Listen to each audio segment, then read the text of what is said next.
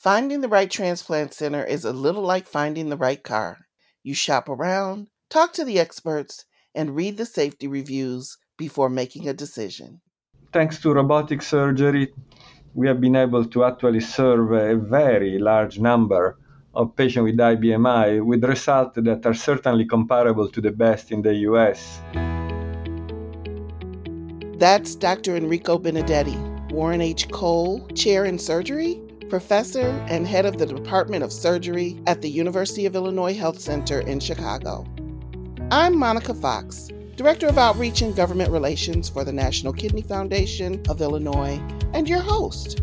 In this episode, Dr. Benedetti will share some of the advancements in transplant that are available at UI Health.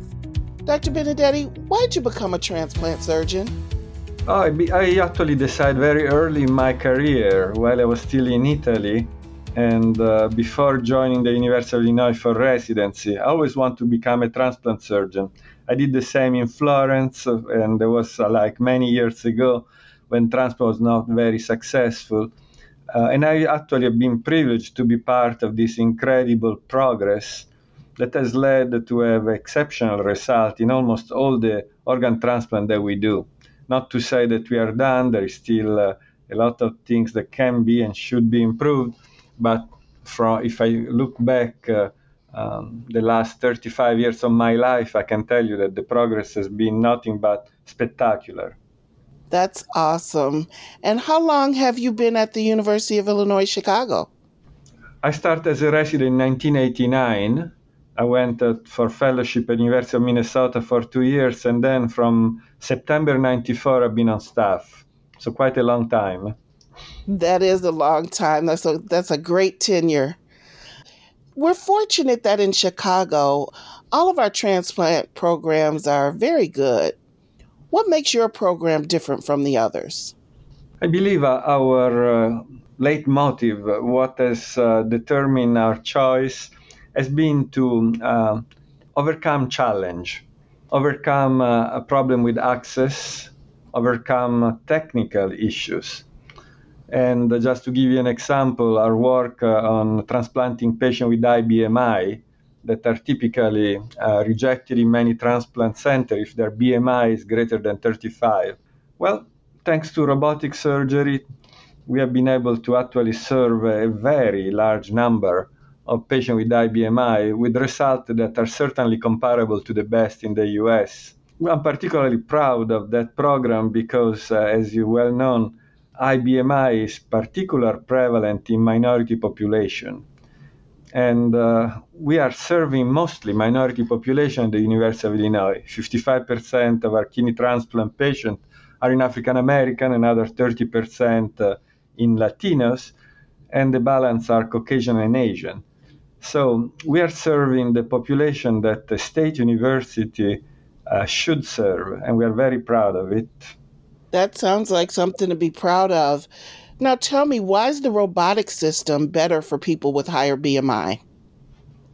Well, if you do uh, open surgery, the same uh, uh, approach that has been very successful since 1954, when the first kidney transplant was done in Boston on identical twin pair, um, you have a, pretty large incision in the lower part of the abdomen, usually to the right. Now, if you have a wound infection, uh, it's a pretty serious complication that uh, decrease the chance of graft as well as the patient survival. Now, the higher your BMI, the higher is the rate of wound infection. That for BMI of uh, 40, for example, is almost 30%, one in three. And uh, several studies have shown that it's not obesity per se that cause a lower success rate in IBMI patient is actually the wound infection that in turn uh, cause, uh, is more uh, common in patients with IBMI that determine the bad outcome. With robotic surgery, we have a small incision on the upper part of the abdomen, only 7 centimeter, and small cut for our robotic uh, arms. And in fact, uh, we have done over 400 of these cases with a single wound infection on one of the trocar site. I believe this is the key uh, element of our success. the elimination of wound infection and in general wound complication. Wow, that's amazing. 400 cases and only one case of infection? Correct. That's Documented great. infection with positive you know, bacterial culture, only one case in a port. So it's a small cut that uh, was easy to care for. Wow. And is surgical time and post surgical recovery time improved with the robotic system? So the surgical time initially was a lot longer than open. We started you know, taking seven hours, eight hours. Now, a, a kidney transplant uh, in an obese individual would take three, four hours, uh, even in open surgery. But lately, we are doing uh, the case almost uh, routinely within three and a half hours. So the time uh, went really down and now is comparable to the open technique. Um, in terms of uh, length of stay of the patient, it's similar, um, but the patient has a lot uh, less pain and suffering because the incision in the upper abdomen we can infiltrate with local anesthesia is small, we did not retract on it. So patient that, for example, had the first operation open and then later on we did a robotic retransplant, they can tell you the difference. The pain is a lot less with a minimal invasive approach. Oh, that's less pain is much better. I bet we can all agree on that. Um, so at NKFI, we speak with many people who've been turned down for transplant and feel discouraged, and we encourage them to get a full workup at another transplant center. Do you find that you're able to help people who've been turned down at other places? Well, we have um, uh, two group of patients where frequently uh, we receive a referral after other center turn them down. Uh, I already mentioned the uh, biggest group, which is patient with high BMI. Um, the first time we published a paper, uh, an average of two center minimum turned down the patient before they came to us. But also there is another situation that is fairly common, especially in diabetic patients in which, because of the renal failure, maybe some uh, habits such as cigarette smoking and uh, actually diabetes, the patient develop calcification of the iliac arteries. The calcification make the vessel that we use to implant the kidney, they're called iliac arteries, quite hard and very difficult to actually clamp and work on. And we have developed uh, several techniques that allow us to do these cases. So we receive uh, a significant number of patients with calcification of the iliac artery turned down by other center that we have been able to do almost invariably. There are also people who have difficulty getting transplants due to high antibodies. Can you tell me about that? Well, our program has been quite active on that area too. In fact, we published the largest series, for example, of African American patients highly sensitized that have been transplanted using a mostly plasma, plasmapheresis uh, based uh, uh, protocol. We have done uh, well over 150 of these patients highly sensitized, and it's one of the um, reason why we uh, we attract uh, some of the patients from other centers uh, not as many as the other two indications, but some. Uh, we have been pioneering the use of complement inhibitors, that is a strategy to minimize the damage that the antibodies cause to the transplanted kidney via this complement, that is a group of protein in your blood that eventually destroy tissue and cells.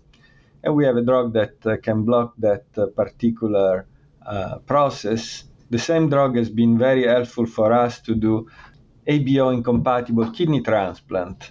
For everybody information, uh, among all the patients that are lucky enough to have a willing donor medically suitable, 30% of this case cannot be done either because of ABO incompatibility, the blood group is different, let's say A into B, etc., or because they have these preformed antibodies that come from pregnancy, previous kidney transplant, blood transfusion. And for the group of patients that has uh, blood group incompatibility, this particular drug, Soliris, has been in our end exceptionally efficient in pretty much eliminating the risk to cross the blood barrier. So we have been uh, quite active, and uh, I cannot give detail yet because the study is ongoing. But we have a, a protocol uh, that is, seems to be very promising for this patient based on drug called belatacept that we are currently perfecting. So more to follow. And what are the barriers involved with that treatment plan? Specifically, the Soliris is uh, a drug that is defined orphan drug, meaning that was developed to take care of a very unusual disease that is a pediatric disease with very few uh, children affected. So, in order to encourage drug company to invest in rare disease, the FDA has a program called Orphan Drug, in which the company that successfully prove uh, to be able to provide treatment for rare illness is awarded by an incredibly high price of the drug. And uh, the problem with Soliris is one of these incredibly expensive drug. In the ABO setting, actually, I've been able to do with a single dose. So financially sustainable because the cost is actually inferior to do multiple session of plasmapheresis, which is the standard approach. But I wish we had a way to uh, pretty much uh, allow all the patients to use this great drug that uh, American research produce with incredible regularity, but then are very difficult to be used because of the price tag. I mean, a, a drug like Soliris uh, cost uh, over $28,000 for a single dose. What has to happen for that the price of that drug to come down so that it's more accessible to others? Well, the definition of uh, orphan drug is the drug that uh, take care of disease that uh, affect less 200,000 people. Even if we take care of all the kidney transplant recipients in the country, still an orphan drug. So for the foreseeable future, I don't think the drug uh, price will go down. What typically happens is that other company come up with similar drugs, and then the competition will drop the price and I have no doubt that will happen again in this particular situation. Have you had an occasion where this drug has been covered, uh, let's say, by Illinois Medicaid or Medicare? Well, you see, the federal uh, um, insurance uh, and the state insurance are great because really cover a lot of our patients. Uh, um, they have in common that it's very difficult, especially for Medicare, impossible to pre-certify the drug. So if a drug costs that kind of money, it's very difficult for hospital to use without any certainty of reimbursement. We have done in special situation uh, when we can use limited uh, number of doses. As I mentioned, um, for the living donor kidney transplant, uh, single dose has been uh, uh, good enough for the ABO, ABO incompatible. We have done it. We just uh, covered the cost from the university and proceed. Let's talk a little bit about people who might not be eligible for transplant. Uh, what are what are their options? Well, the ineligibility for transplant depend on many factors. For example, inability to comply, and non-compliance is very difficult to fix. It's a pattern of behavior and I'm actually personally not very likely to transplant patients that do not display the commitment that is necessary, right? So that one is hard to fix. There are situations, for example, they may be the victim of a drug addiction, and in many cases can be helped with a specialized program. Uh, contraindication uh, uh, linked to poor cardiac function, uh, you can optimize, and some of them will become candidates. I would say that in Illinois, the situation in which the patient does not have an insurance is almost unheard of, but for uh, no, citizen of Illinois, even for uh, immigrants, Illinois has been incredibly generous to support uh, renal failure patients that are undocumented immigrants. So, the I would say that a lot of progress has been made. Um, the new frontier, in my mind, is for patients that are affected by uh, frailty. Being frail is a medical diagnosis and pretty much entail uh, a limited uh, ability uh, for physiological function, inability to maybe uh, engage in uh, important physical activity, and generally a weakness that prevent the patient even from being properly rehabilitated. Now, frailty in kidney transplant patients is present 20 to 40 percent of the case, depending on the nature of the program, and uh, is associated with increased death risk both on dialysis and after kidney transplant. Of course, if you have a patient that have a problem, for example, age over 60, maybe BMI over 35, and uh, is also frail, even people like me that are quite aggressive uh, are paused before doing it, right? So maybe the patient will need bariatric surgery to improve the weight. Maybe the patient will need a treatment, a rehabilitation treatment to increase their strength. Mm-hmm. And that's what we have been concentrating at the university. We have developed uh, in conjunction with a specialist uh, uh, that has proposed and uh, perfected a very innovative program. Uh, we have been able to provide uh, both post-transplant patient, pre-transplant patient with this incredible efficient treatment of frailty. And uh, for post-transplant patient, this treatment is called GH method, has been able to increase the return to work from 5-8% to 55-60%.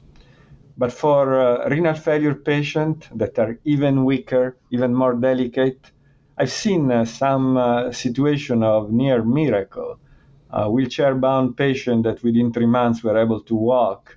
And some of them we have been able to list and transplant thanks to the exercise program. So I'm very, very interested in this program, and I'm sort of pleased to uh, tell you that uh, in our new transplant clinic, they will be available to all our patients pre and post because we have a dedicated room with all the proper machine in which we, we will treat the patient after transplant. They come in the morning, they get the blood draw. Usually they wait two, three hours. Well, during these two, three hours, we'll put them to exercise to increase their chance of returning to work and to school, of course, if they're young. Um, we'll also open that particular facility for pre-transplant patients with frailty. In some cases, we'll improve their performance to the point that they can be listed and invariably will increase their chance to go successfully through the transplant event. So you can tell that uh, it's one of the uh, issues that I'm most passionate and I believe has been uh, frequently neglected by me as much as by my colleagues.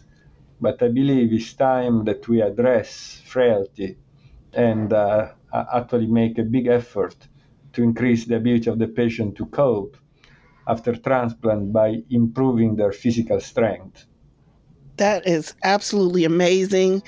And that's very exciting. My next question for you, you actually just answered it because I was going to ask you what exciting things are happening for transplant in the future at UI Health. But that, you know, your new clinic and having a room there where all of the patients will be eligible to participate in the exercise study while they're waiting to be seen uh, by the doctor is that's very exciting. Yeah, and you know, it's no longer a study. We are using what we learn in our study as a treatment. Okay. We, we have been able to prove uh, uh, convincingly and publish in peer reviewed journal that patients do get better. And uh, now we want actually to uh, offer everybody that is in our program this opportunity. That is fantastic. Well, this has been an amazing conversation, and the advancements that you have um, going on at UI Health for transplant patients are absolutely amazing. And I want to thank you uh, for your time with this conversation. Transplant is the best treatment plan for many people with chronic kidney disease. It's important to remember that if you want a transplant and are turned down at one center, there may be another center who can help. If you want to learn more about the advances in transplant medicine that are available at University of Illinois Health in Chicago, go to hospital.uillinois.edu. I'm Monica Fox, and this is The Journey Continues. Prevention is a key part of our mission at NKFI. That's why at the end of the episode, Dr. Melissa Prest offers a health or nutrition tip. Here's today's health tip about sleep. Getting good sleep quality is essential for your health and well being. Adults need about 7 to 9 hours of sleep each night. Not getting enough sleep has been found to be associated with the development of chronic illnesses like diabetes, heart disease, obesity, and depression. You may not be getting good quality sleep if you wake up in the morning and do not feel rested, if you've repeatedly woken up during your sleep hours, or if you're experiencing symptoms of sleep disorders such as snoring or gasping for air. Improving sleep quality may be helped by better sleep habits or being diagnosed and treated for any sleep disorder you may have. Good sleep habits, sometimes referred to as sleep hygiene, should be done 30 to 60 minutes before your sleep time every day. Examples of habits that can be used to improve your sleep health include being consistent by going to bed at the same time each night and getting up at the same time each morning, including on the weekends. Engaging in some relaxing activities like taking a warm bath or shower, doing gentle stretches, meditating, focusing on your breathing, or spending some time reading a book that isn't on an electronic reading device. Make sure your bedroom is quiet, dark, relaxing, and at a comfortable temperature. Remove electronic devices such as televisions, computers, and smartphones from your bedroom. Avoid large meals, caffeine, and alcohol before bedtime. Get in some exercise during the day, as this can help you fall asleep more easily at night and limit napping during the day as this can disrupt your ability to fall asleep later. If you do need to nap, keep it to 30 minutes or less and avoid napping later in the afternoon. If you've implemented good sleep habits or you're still having difficulty with your sleep or the sleep difficulties continue to impact your day, talk with your healthcare provider for further care.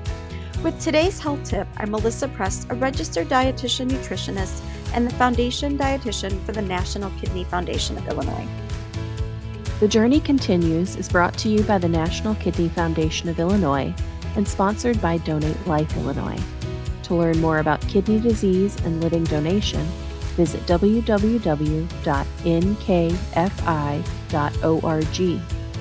To register to become an eye, tissue, and organ donor, visit lifegoeson.com. If you enjoyed what you heard today, please subscribe to and leave a review for The Journey Continues in Apple Podcasts or wherever you like to listen.